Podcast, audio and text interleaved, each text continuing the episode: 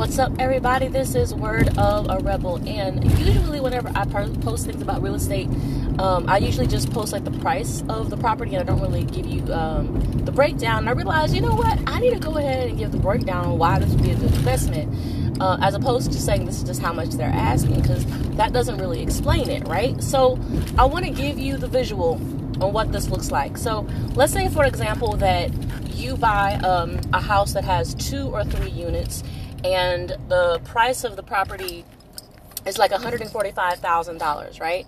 So your um, your mortgage plus your insurance and taxes, the total cost for you per month for the property is going to be about one thousand dollars to eleven hundred dollars, right?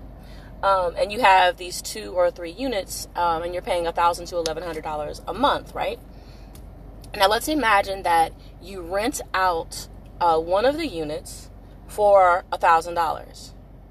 Okay, um if it's a nice enough unit, if you've got like two bedrooms, um you know, t at least two bedrooms, one bath, you could rent it out for about a thousand dollars, if it's in good condition, right?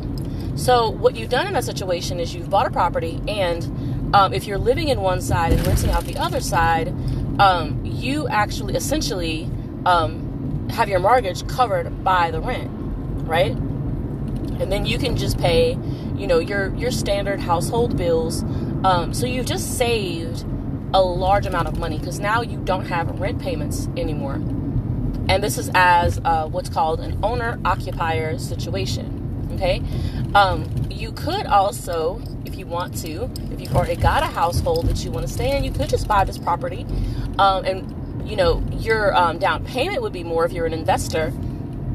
Um, but then you could then rent both of them for a thousand dollars, and then of course you're making, uh, you're paying the mortgage and making a profit, um, and so that's just why that's such a good look, right? So whenever I post a property that has, uh, what I if I say that it's a really good price, um, that's something to snatch, because what that means is it's going to be easy to make a profit on that property, based on what I'm seeing with it, the size of it, the condition, location, uh, and the cost. Um, it, it's a, it's a profitable one. Whenever I say this is a big money maker or whatever, or this is a buy that you should go for, that's what I mean. Okay. Um, so that's on like the investor side of it. What is, what about the upfront money for these people? So for a person who's going to be an owner occupier, it depends on if you are a first time home buyer, or if this is your uh, secondary and, you know, purchase. So first-time home buyers typically have a three point five percent down payment. Now, in the state of Louisiana, there's assistance available to cover down payments um, on your first-time purchase.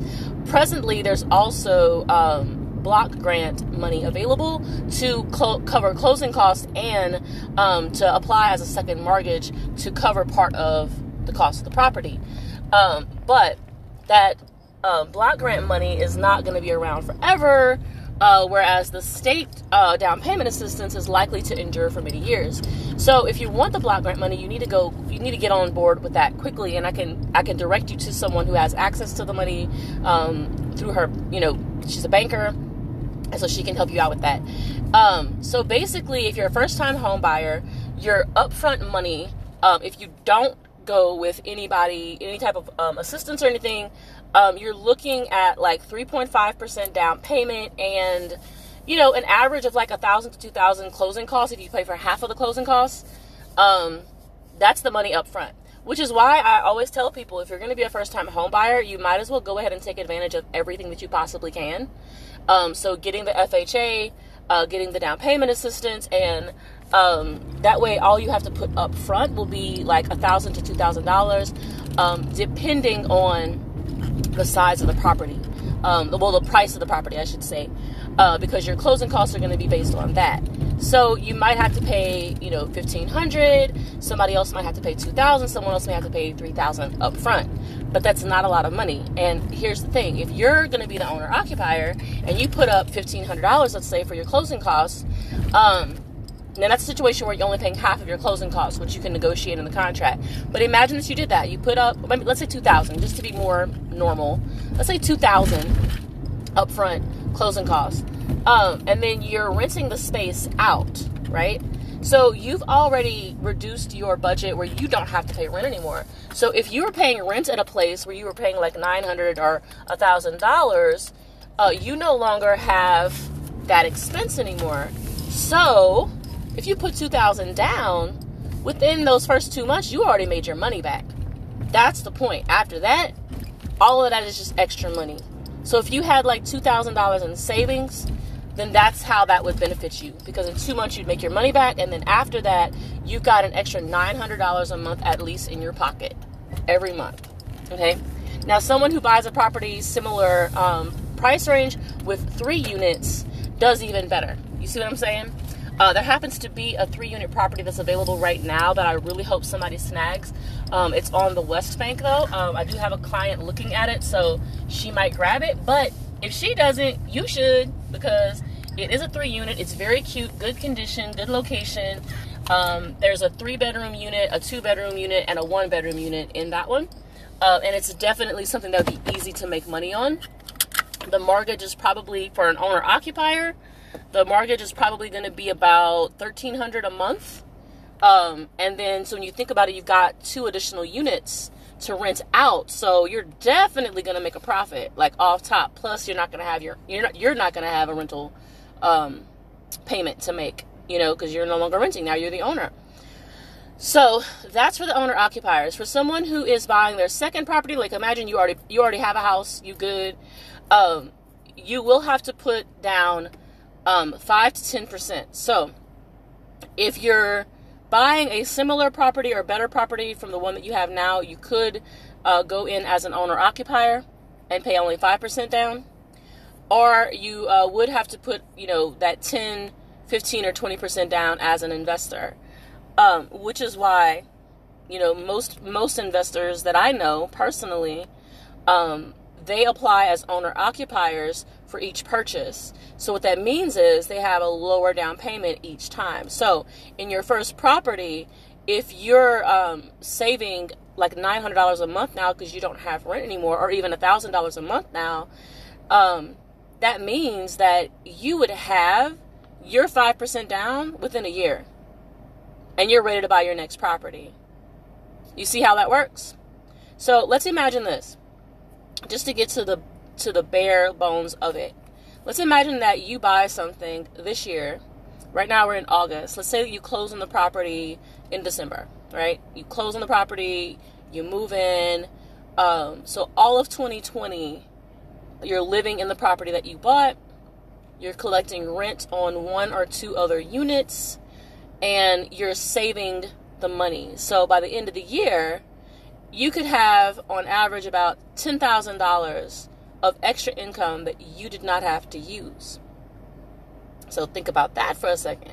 So now you got ten thousand dollars that you can now reinvest in something else. You could buy a condo and rent out the condo to somebody, like an apartment. Condos are great purchases to go for uh, as far as rental units, because they are low cost and it's easy to make a profit on them. It's also lower maintenance when you're dealing with a condo uh, or even a townhouse. So these are some options.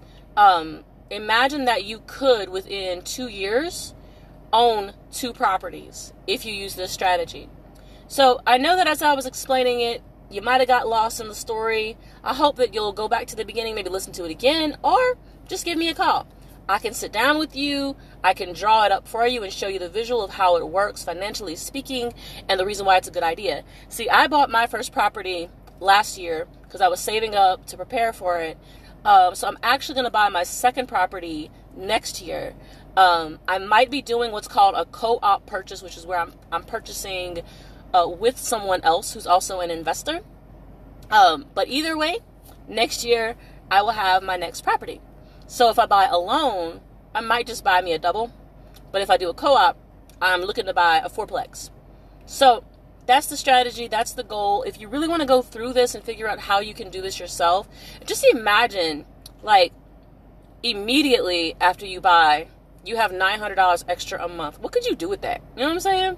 Even if you don't want to buy nothing else, imagine that. What could you do with nine hundred dollars extra a month that you didn't have before? It's, that's a great situation to be in. And then whenever you do buy the next property, you know, you know, if you sacrifice that first year and you save all that extra money, imagine what your life's going to be like when you own two properties.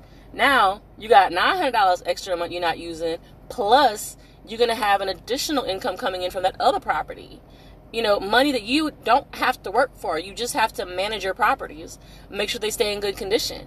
You should definitely set aside some money and savings for, like, for repairs and stuff, but still, you ain't got to do nothing. No physical labor. You just collect your rent money. So I hope that has excited you and got you interested in taking this next step into rental investment.